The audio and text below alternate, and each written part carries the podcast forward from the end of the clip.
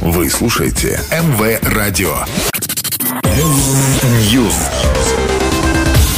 Всем привет, я Андрей Котов, и это очередная порция актуальных новостей из мира музыки.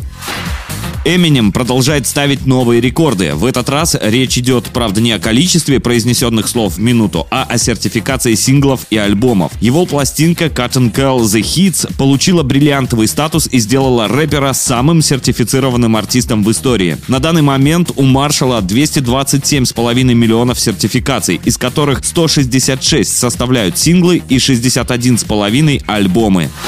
80-летний Боб Дилан анонсировал выход в свет своей новой книги «Философия современной песни», работать над которой начал еще в 2010-м. Сборник из более чем 60 эссе выйдет в свет в ноябре этого года. В книге также будут опубликованы рассказы, которые Боб Дилан написал не только о собственных композициях, но и о синглах великих артистов Нины Симон, Элвиса Костелла, Хэнка Уильямса и других.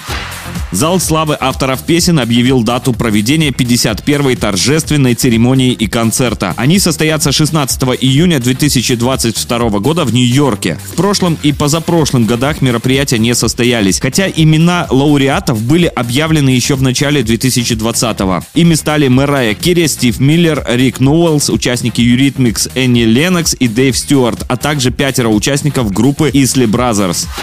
Кипр определился с участником на международном песенном конкурсе Евровидение 2022. Автором композиции «Элла» является всемирно известный певец с азербайджанскими корнями Араш. В 2009 он написал песню «Always», которую он исполнил на Евровидении в дуэте с певицей Айсель Теймурадзе. Исполнители в Москве заняли третье место, и их выступление вошло в историю лучших выступлений Азербайджана на конкурсе Евровидения.